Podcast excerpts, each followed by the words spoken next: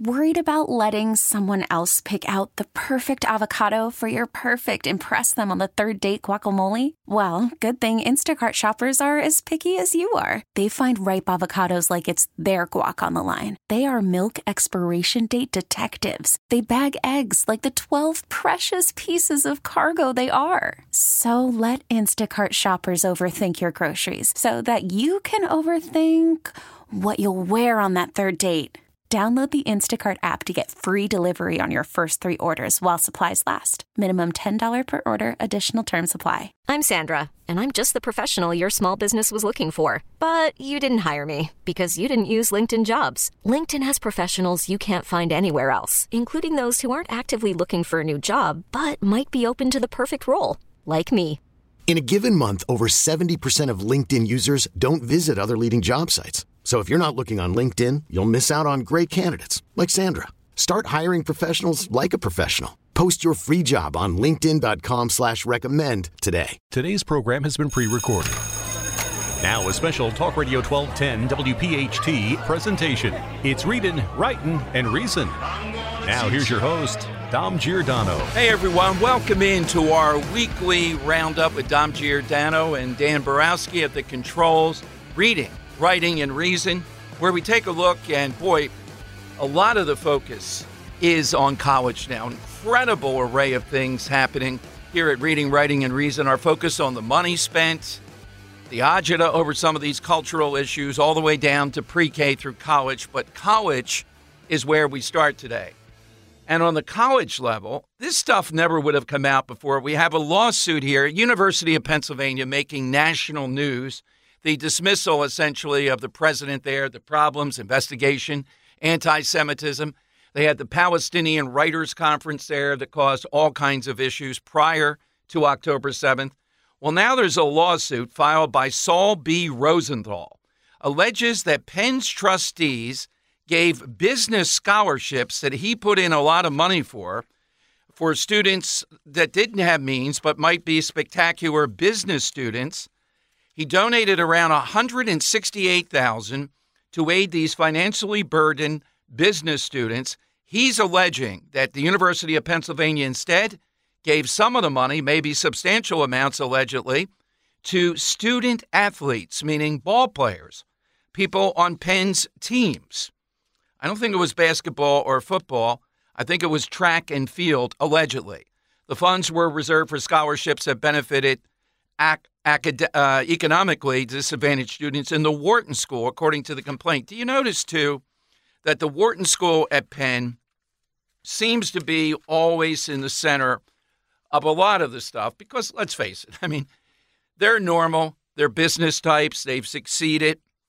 Penn gets a lot of money from them, these Wharton School graduates, their trustees, some of them.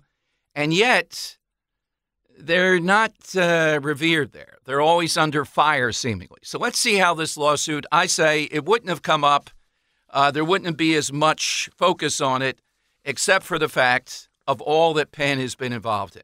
One other thing about Penn that's regrettable the uh, minority leader for Republicans in Harrisburg has sent a letter to Penn about anti Semitism. And they're holding up the veterinary school $33 million is being held up in state funding until Penn meets a series of metrics here that I think are pretty specific around anti Semitism, discrimination on campus, and all that stuff. Now, I love the Penn Veterinary uh, School. Their outreach, uh, it wasn't Freddie, our current cat, but Gregory, previous cat. I've talked about it they were as good as any hospital when it comes to your pet. I couldn't say enough about them. So I'm sorry to see they're caught up in it, uh, that that money's being withheld because I think they do great work. The problem is they're caught up in this uh, because of all the nonsense that Penn's been involved, and this is a part of leverage at the state level to try to bring Penn into line with some degree of normalcy.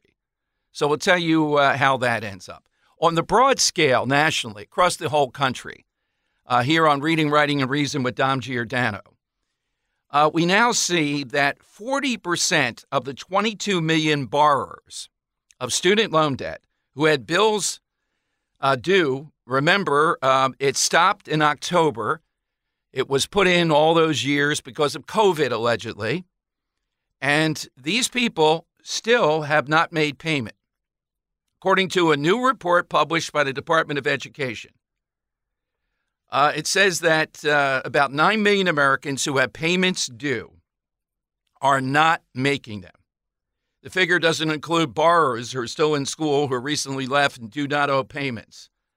So, again, this is an issue. My advice to Republicans, though, it's an opportunity to go after a big college and how obscene college cost is, in addition to uh, people that, uh, why should this be any different than any other bill? I think that's a fine argument to make.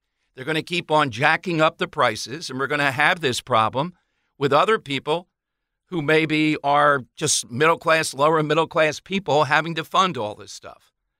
And by the way, it makes it harder and harder when the touted elite colleges and the number one elite college with an endowment of about, what is it, close to $52 billion, Harvard, is now being investigated by the uh, Department, the um, House Education Committee, and specifically their president, Claudine Gay, under the argument that she plagiarized a lot more of her work than we originally were led to believe. The allegation out there this week in her dissertation, the president of Harvard plagiarized the language of her acknowledgement from the acknowledgement of another scholar without citing the source. In other words, allegedly, she couldn't even say thank you without plagiarizing the language. Look, this is not going to go away. It's not about her. It's not just about plagiarism. It's about out of control, big college indoctrination spending and everything that goes with it. That's why you're seeing this. One warning signal as we start to head into the real wintertime cold flu season and the like. There's a school district in Pennsylvania under fire because it returned to virtual learning amid an illness outbreak. The Larry area school district near Pittsburgh area said they were leveraging precedents set during the pandemic to address the recent flu outbreak. They closed their elementary, middle school, high school. It shifted to virtual learning in hopes of slowing a flu outbreak. The parents say, Whoa, didn't we go down this path before? And also, uh, you made us send kids to school or you threatened us with truancy when some of them were legitimately sick with the flu or something, the aftermath of it. So, why now are you going to virtual learning after you've screwed this up? The point being taken is watch for this stuff, watch for more school closures. They cited the president of COVID. I thought we all said that was a bad idea, went on too long. All right, we'll have a lot more here on reading, writing, and reason. Coming up, we're going to talk with Pastor Joshua C. Robertson. He leads the charge in Pennsylvania of religious figures for school choice. That's next on Reading, Writing, and Reason. Call from mom. Answer it. Call silenced. Instacart knows nothing gets between you and the game. That's why they make ordering from your couch easy. Stock up today and get all your groceries for the week delivered in as fast as 30 minutes without missing a minute of the game. You have 47 new voicemails.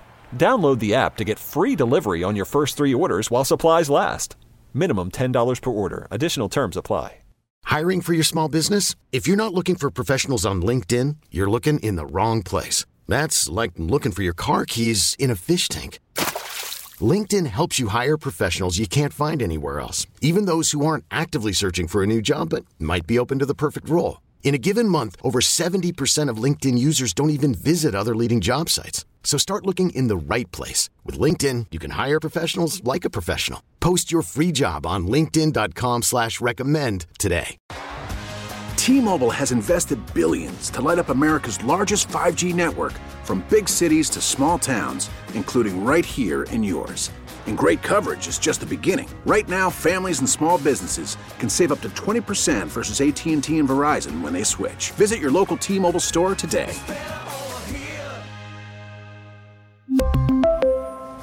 Plan savings with 3 lines of T-Mobile Essentials versus comparable available plans. Plan features and taxes and fees may vary. Today's program has been pre recorded. I'm going to teach you. Hey everyone, welcome into Reading, Writing, and Reason with uh, Dom Giordano. Pastor Joshua C. Robertson is one of the leaders of a big coalition of religious figures who are taking a very nuanced road to get school choice, more choice for parents and kids. Uh, in an editorial that he wrote in the Harrisburg Early, he just said the Harrisburg schools are not safe. I mean, isn't that the first criteria to be able to go to school and know that it's safe, let alone academically very sound? So uh, let's join, let's bring in Pastor um, Joshua C. Robertson to find out what this approach is that's going to get schools and politicians to see the wisdom of this. It's a unique thing to not beat them over the head, but to make the point how needed this is. Here's what the pastor told me. Pastor, welcome in. Merry Christmas, and thank you very much for joining us. Thank you. Merry Christmas to you as well. I appreciate you all for just the opportunity to come on and share with you all. Well, um, I feel your pain in this. I'm a former educator, Pastor, uh, and uh, over the years, uh, here you probably know in Philadelphia, but Harrisburg is smaller but has very much the same problems. We have about 40,000 people on the waiting list uh, just to get into various charter schools. We probably have a whole lot more that would want to go to some kind of private school of some sort if we uh, release them. Uh, you write that schools in Harrisburg are not safe. The district, which isn't that big, reported 154 fights, 31 assaults on staff, and 94 assaults on students. Students outside of Harrisburg are also experiencing the same violence. So that's the real baseline. I was a teacher for a number of years. If you can't go to school where there's not pretty much a good chance of violence or out of control behavior, you're not going to learn anything. Absolutely. I mean, it's an, it's it's really impossible to think that a child is going to learn proficiently, effectively, and and you know, if the goal is preparing them to be scholars, to be academicians, to be you know contributors to society in a positive way, um, to be global competitors and global global collaborators. If that's the goal, then the context and the environment that these children are in, you know, while they're being educated is vitally important. And it's hard to do that if you if you feel the threat of, you know, potentially getting into a physical altercation or you are suffering the trauma of seeing those things done to other people. Um, and so safety is critical, critically important um, for our children. And, and I think that we, we need to just be very honest about that, speak the facts, compassionately, knowing that I do believe that people, even in those settings, are trying their best to educate. Um, but you know, ultimately, we got to figure out solutions because uh, trying our best, you know, just doesn't get it done. You also write in this editorial that uh, per pupil spending now has increased to twenty one thousand two hundred and sixty three dollars in twenty twenty one to twenty twenty two. Overall, state support of education is up 55.7% over the last decade. And that's been one of Shapiro's things in some of these deals uh, to up that even more. And you have uh, skin in the game in that you established the Rock City Learning Center for students age 7 to 18. So, what do you then, from a religious point of view, bring in all this and also education, what is it you think should be done and why isn't it being done? Well, I think that there needs to be a robust offering of education providers. Um, the, the reality is the legacy of the United States is is really hinged upon our creativity, our collaborative spirit, and the ability to operate within a free market. And but we don't use that same genius that we have that makes us the United States in education. Um, and and the reason why we don't do it is because education in the United States is a partisan issue uh, when it should be a nonpartisan issue. The reality is, as a listen to this alarming statistic. There's 195 countries in the world. We ranked 121 out of 195 as far as literacy. So, uh, education, period, in America needs reform, and it does not need um, for those who are in office, our lawmakers, Um, education shouldn't be reduced to a battle between Democrats and Republicans. Education needs to be a nonpartisan issue where we're thinking creatively and collaboratively of how we can educate our kids and prepare them for a future that they can be successful in. All right. Well, let's talk about that, though, because I, I have skin in the game, longtime teacher. I'm used as an education analyst. I'm a conservative. I'm a talk show host. And I would maintain uh, Republicans, by and large, you know, I'm not saying all of them have uh, just the intended motives that we'd want, but by and large, they want to offer places like yours support. Uh, we want to mm-hmm. have choice. That's that's the major thing. And sadly, it's the teachers' unions, not the individual teacher. You made a good point that I, I've worked in school districts, very tough. It wears on you day to day.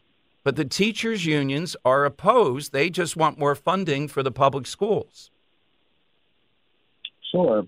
Well, I, again, that's why I mentioned the collaborative spirit, right? Because my thing is, however, the public schools are doing, there there's some children who are doing well that come from the public schools. So I don't think there's anything wrong with celebrating those who do well. My thing is, what about the kids who are not doing well, and and having services that wrap around them? And if the if the answer to that was more money, um, the reality is we would have done that by now because we have increased in spending. In mm-hmm. fact, Pennsylvania I think is ranked number eight in the nation um, as far as p- spending per pupil. Um, so it's not more money. I think the, the the reality is we need better education. We need how about this? Instead of better education, I think that we should make education providers um, compete by giving parents the choice yes. as to where they want to send their kids.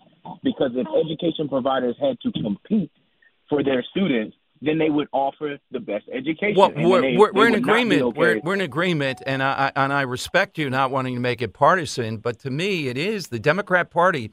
Uh, I don't know if you saw this, Reverend, because you were a really busy guy over the weekend. They came pretty close, the the Democrat Party of the state, to rebuking mm-hmm. their big guy, the governor, who's someday going to run for president. And at the last minute, they didn't do it because he supports what you and I do, which is school choice. Mm-hmm. Sure. And I mean, I I think that at the end of the day, I think people have to live with with their conscience, and people have a set of values that they hold to. And some some are proponents of um, public school education, and I know that the dynamic of the teachers union is is is significant in Pennsylvania. Where I think Black Pastors United for Education has a unique role in this is our nonpartisan participation in this allows us to be neutral and try to bring both parties in the room to try to have meaningful conversation. Mm-hmm. But, but, but let, let me ask you on, let me ask you on that though, because mm-hmm. I think that is unique. That's one of the reasons I wanted to talk with you. But in that sure. role, then, what do some of these? You don't have to name names, but some of these Democrats, particularly if they're African American, I mean, what do they tell you? How in the world could you continue to support this when you have individuals like you and you run a school, et cetera, that get it that choice is the only way out of this. Sure, I, I honestly think that it's it's more political than anything. The I've spoken to several um, Democratic lawmakers who if not that they don't agree with school choice or you know or, or you know parents having the choice to to choose what school they want to go to. It's more so if they want to stay in office, they know what they have to do. And so I look at it and say, okay, well, if we inform congregations throughout the state of Pennsylvania that make up the parents and the community at large that, that really have a vested interest in our children being educated, and we inform them as to the laws that govern education and empower them to vote in a way that protects education freedom, I think that that's how we can give those who are on the Democratic side the the, the ability to stand up for school choice and not have to worry about will they get reelected because of you know outside pressure. So okay, the, well, the responsibility well, look, uh, is, uh, is, not right. so much on the Democratic Party as it is on on building up a constituency of informed voters that will protect our interests at the voting poll. Well, you're saying then make this one of the prime issues about whom you vote for.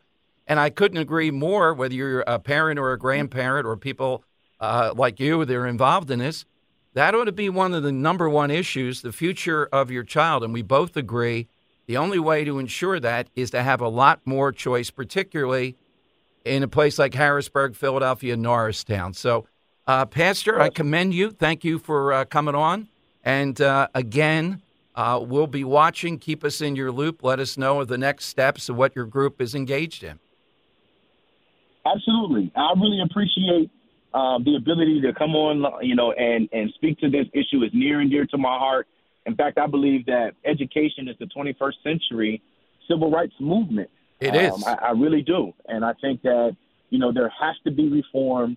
We're committed to do it. We're poised to do it. Um, and I just appreciate an opportunity like this to speak uh, and on behalf of those who are fighting for change in America. All right, that's the pastor, uh, Robertson. I think he's got an unusual idea. I'm more blunt force on this that we need school choice, but all hands on deck to get this to happen.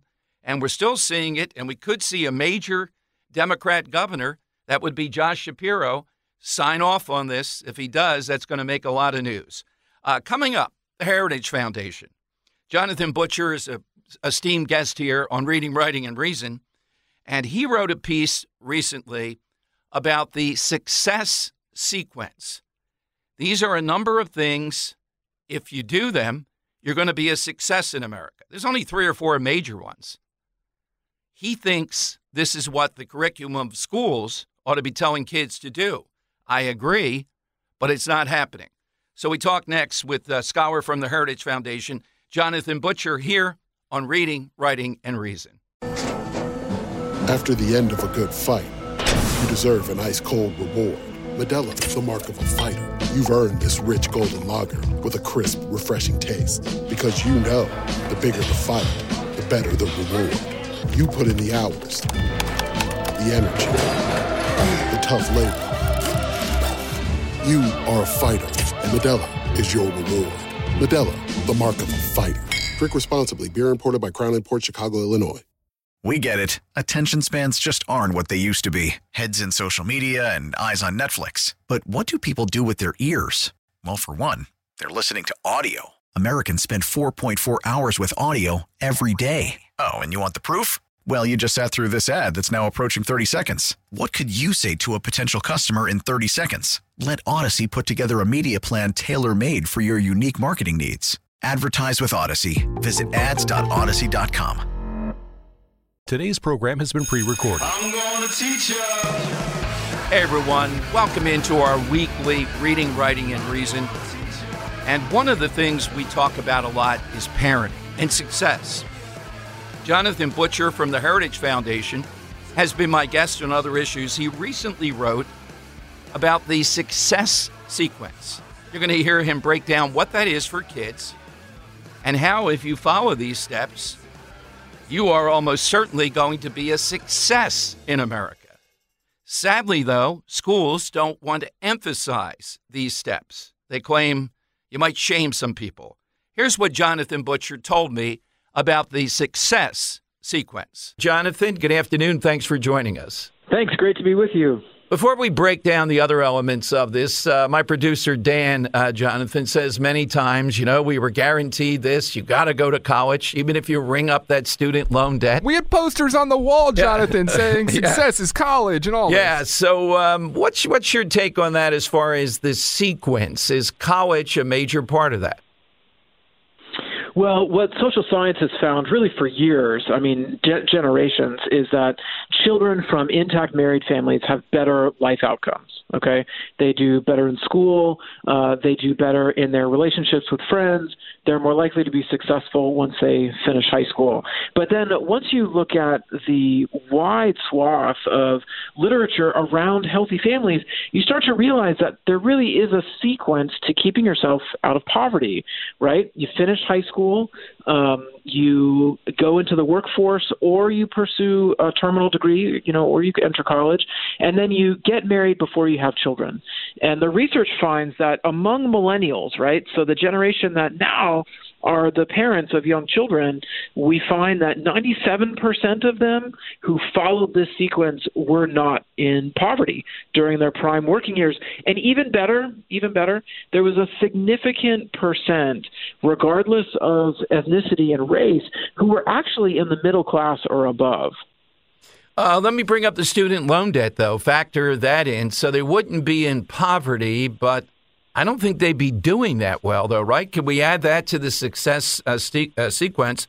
Try to stay out of debt, the student loan debt. Well, I mean, most certainly. I think that the push for many years has been hey, look, you've got to go to college if you want to have a job that will help you live in the middle class, right? And I think the success sequence the results here find that that is not necessarily the case, right? I mean, look, the fact is that some two thirds of Americans don't have a bachelor's degree, right? And what you're asking today from the, what the Biden administration has been pushing is they've been saying, look, we're going to ask two thirds of working class Americans to pay the debt mm-hmm. Of one third, right? And among that, you know, one third or the, among those that have outstanding loan debt, a significant number. I mean, we're talking half or more have uh, graduate school debt, right? So we're talking, you know, doctors and lawyers in, in many cases. And so to ask those who decided not to go to college or who paid their way through college to say, hey, look, you've got to pay for future doctors and lawyers. I mean, not only is that you know not fair, but I mean that's something that really should make voters very upset, right? With the idea that you know government is just passing this well, off well, right, kind and, of wealth and, transfer. Yeah, and Jonathan, you're talking to the first in his family to go to college. Then I have my master's degree, and then I'm a law school dropout, so I didn't get to inflict those skills on progressives by using a legal degree, although someday I might. So I had to be paid for dropping out of law school. I think that ought to be covered. Well, I mean, I think you know the the big thing that that this whole model that we've put together at the Heritage Foundation, which really is based on research that that goes back to some terrific scholars from uh, the Brookings and, and the American Enterprise Institute and uh, and others, and uh, what we have done with this model uh, resolution that we put together is say that look, schools should be teaching this information to young people right? Okay, let me, I mean, let me stop you. Let me stop you there because that's the major thing that I wanted to get into and I'm a former educator, and you're exactly right. But how do they do that when that's in conflict? They're going to tell us, hey, if you say intact families, then their family is not, uh, things of that nature. How should schools exactly approach that? Well, in the same way that you know schools that jumped on the Black Lives Matter bandwagon were pushing the Black Lives Matter Week of Action principles, right? For those that have followed the Black Lives Matter movement, they had 13 principles that they uh, foisted on schools to to you know celebrate mm-hmm. or whatever in, in a in a week each year. And one of those was that they uh, wanted to challenge the idea of the nuclear intact family. I mean, this this then is the opposite, right? This is saying, wait a minute, that's not based on research.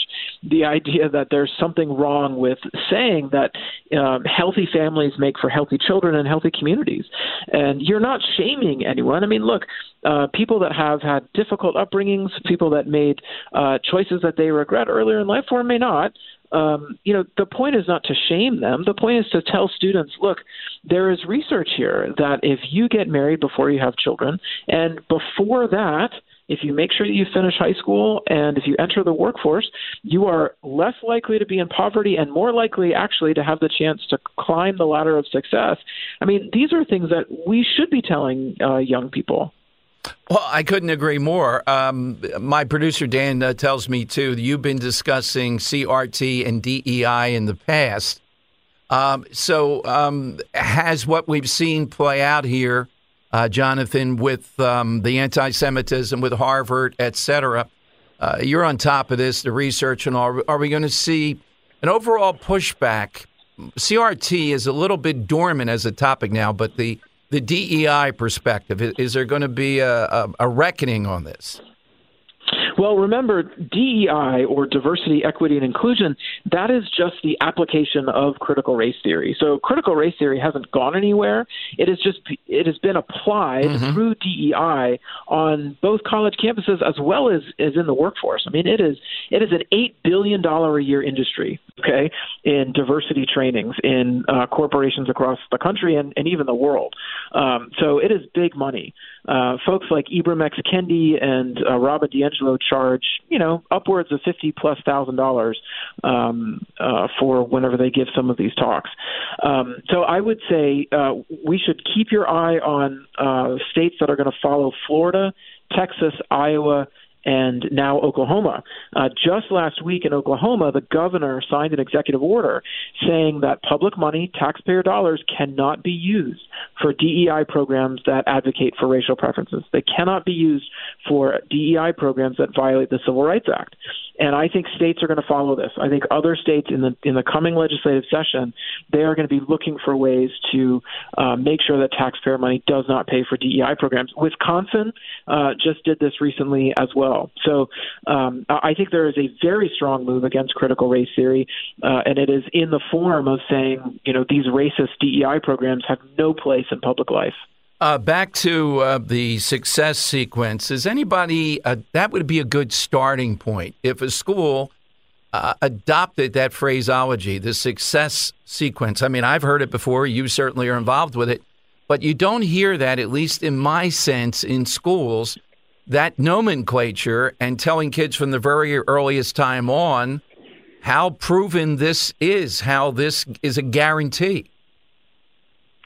Yeah, states are moving in opposite directions depending on where you look. Um, some examples that I use all the time are South Dakota and Louisiana versus Minnesota and California. In South Dakota and Louisiana, they've just recently updated uh, both states separately their social studies standards. And in those standards, they talk about things like freedom and opportunity and loving your country and understanding that America is mm-hmm. not perfect, but still has it, it gives um, examples of people to aspire to be like, right? Uh, it gives kids something that they can aspire to. California and Minnesota, on the other hand, are pushing the ethnic studies framework, which is all based around identity politics and is pushing critical race theory. I mean, they push the idea of intersectionality, which is the essence of sort of victimhood, right? Um, and uh, they advocate for Howard Zinn and his books, The People's History of the United States, which of course is um, all about being critical of U.S. history. So, you know, as you look at what different states are doing, we recognize that there is a there's a cultural, um, you know, a cultural struggle going on about how we define what American identity means. And uh, I think there is there are some positive uh, examples here that, that I think more states can look to, Louisiana and South Dakota being two. Well, Jonathan, thank you. And again, uh, the more we can just use that simple, something that we all know, but the research backs it up. It is follow the science, and following the science, you're going to be a success in America. You almost can't help it. Yep, that's absolutely right. And I think we can give kids something to aspire to.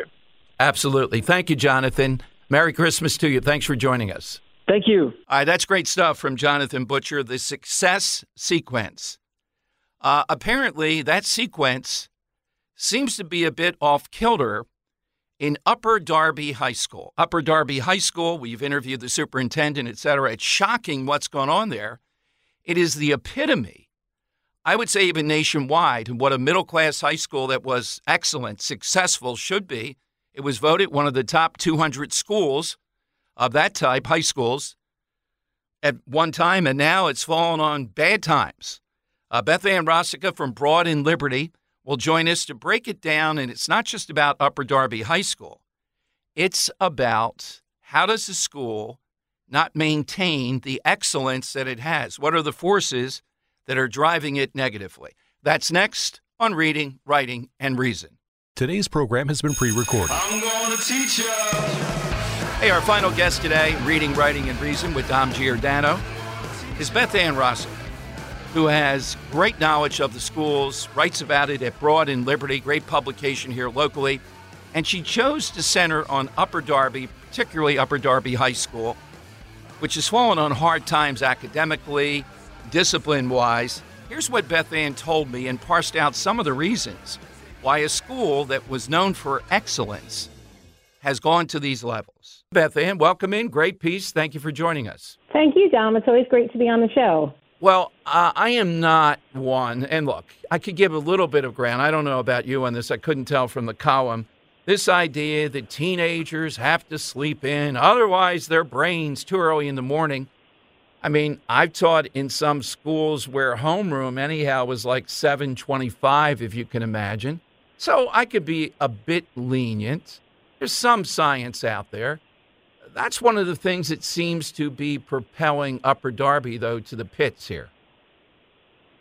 Yeah, so to your point, Dom, there is a lot of research out there that supports a later start time for high school kids. And a lot of districts have looked at how to implement this. A lot of times, what districts attempt to do is to start the elementary schools earlier and the high schools later so that they basically flip flop the busing because that is what yeah. the issue becomes. But for a lot of elementary school kids, you know, being out at a bus stop at 7 a.m. in the winter when it's dark is not a great option. So it, it is difficult to find the right balance of how do you start school earlier or start school later for the for the high school um, but you know make it work financially with the busing. And that's why a lot of high schools have not moved to this model because they haven't been able to find the right methodology to make it all work. What Upper Darby did though was quite surprising to me that they basically decided that kids would come to school later. So in my article, you'll see that they actually start in-person learning at 9:45 in the morning However, they're still supposed to start school at 7:30 by doing online instruction, which we already know from the failed policies during the pandemic that online instruction for the majority of children is not effective. So what Upper Darby, if they really wanted to change the start time, if they wanted to start in person at 9:45, then the school day needs to go until, you know, 4:30 to ensure that kids are getting the correct number of hours of instruction every day. But I think that what they've done is such a disservice to kids because they say that the kids don't even have to sign in to the online learning, that this is basically you know, optional time to get online, but they're expected to complete their assignments at some other point in time. So basically, oh these God. kids are getting they're they're getting such a short period of in-person instruction and given the the poor test scores given how far behind the kids are from the school closures it just makes no sense to me why they have moved to this type of schedule yeah, it's camouflage, is what it means to me. And, and look, Beth Ann, I just said pretty glowing things about them. I don't know how many years ago that was. I knew the principal. He had me speak there several times. You may remember they were one of the 200 best high schools with some uh, demographic or parameters. In other words, a pretty good middle class high school education, pretty good resources, not overwhelming. And when we had the superintendent on, it was amazing how much that's changed. Is there anything that you think has happened there that made the, these kind of changes you talk about in your article?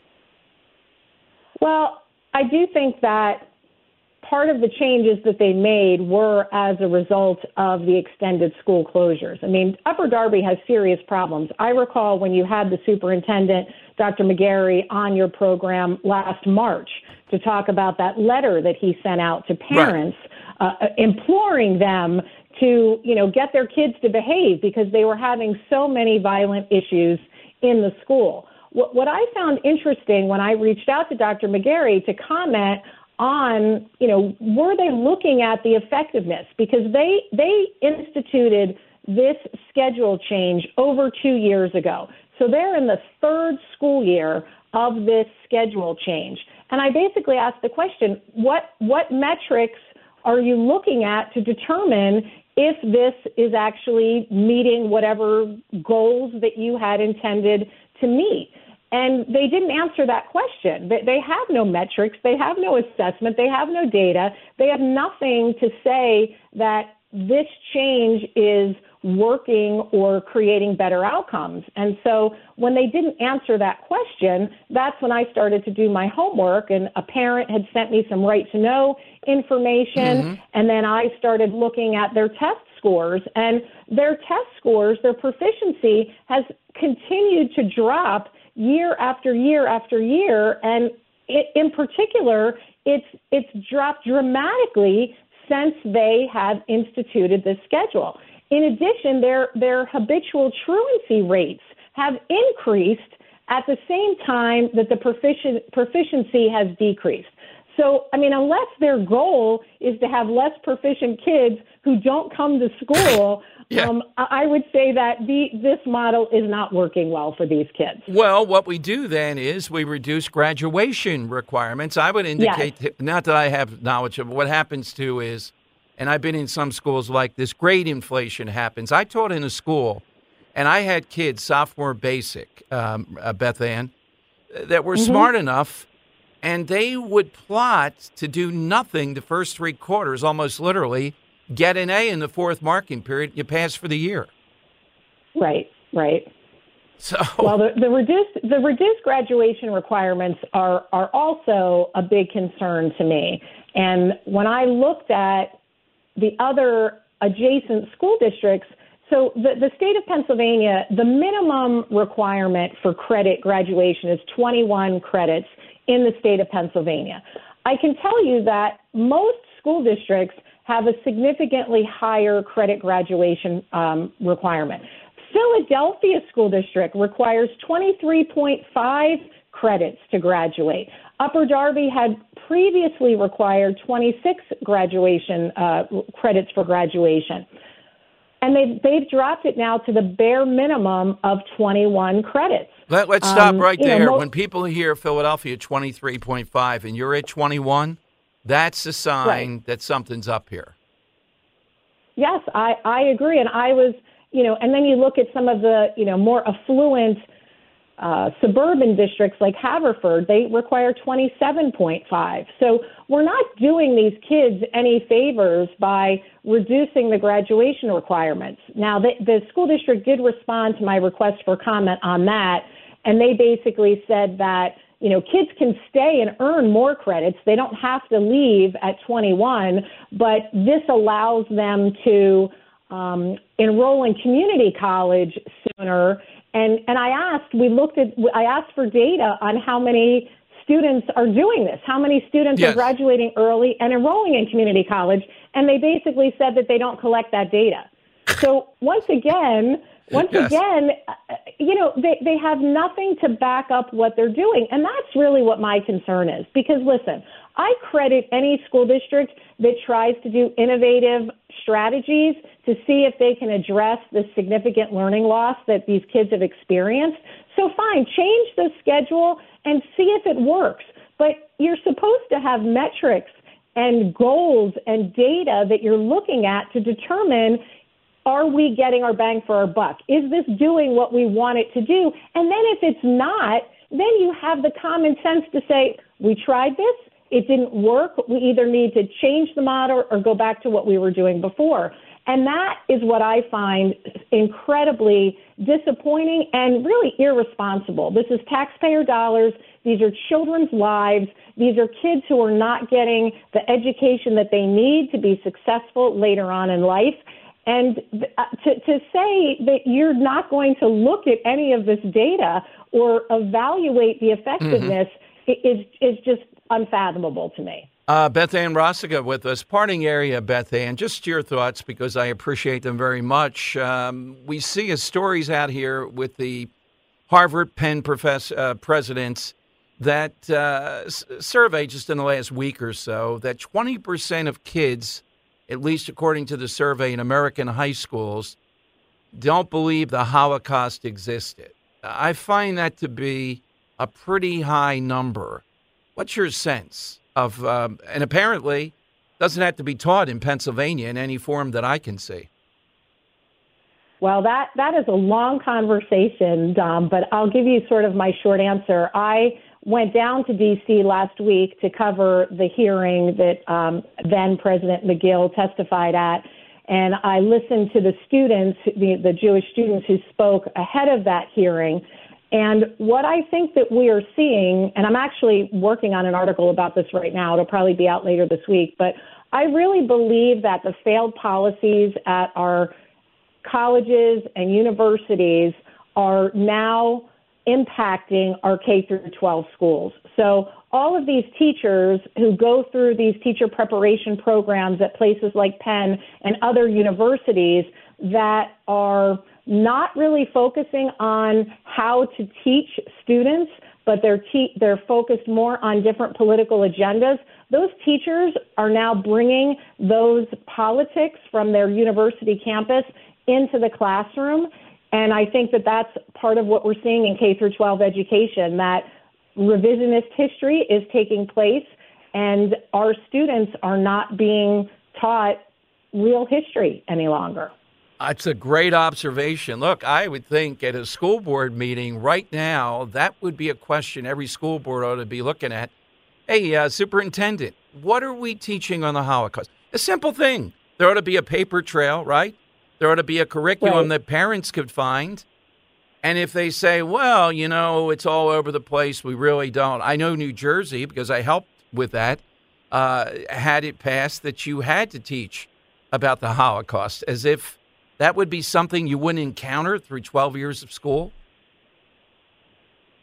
No, well, you'd be amazed, Dom, the number of things that not are not encountered in school. For, ex- for example, learning about the Pennsylvania Constitution. Most students go through their entire K through 12 education without learning about the Pennsylvania State Constitution. So there are a lot. well, lot. You know, that's a great that one. Think, thinking back to my high school, we didn't, and I think you're right because um, people have no sense then of what governs in Pennsylvania in addition to the Constitution. You would think you would swerve into that a little bit. Well, you would think, but you would be surprised that it is not. It's not mandated to be taught, and it generally, my experiences are, you know, unless you're in an upper level, maybe a you know AP history course at the high school level, you might get into some of that. But generally speaking, the Pennsylvania State Constitution is not something that's taught in our public schools.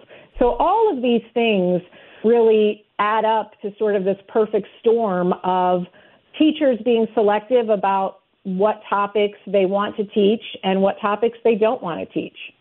Absolutely. Beth Ann, thank you. People can find all this at Broad and Liberty. We look forward to your article later this week. All right. Thanks so much, Dom. Always a pleasure to be on the show. Uh, that's good stuff from uh, Beth Ann Rosica. And it makes the point that I would make that we know what to do. And if you don't do it, we know what's going to happen here. These are not guessing games, it's having the will to put into play the things that work. Thank you for listening again this week. Thanks to Dan for producing. Dom Giordano with you on reading, writing, and reason.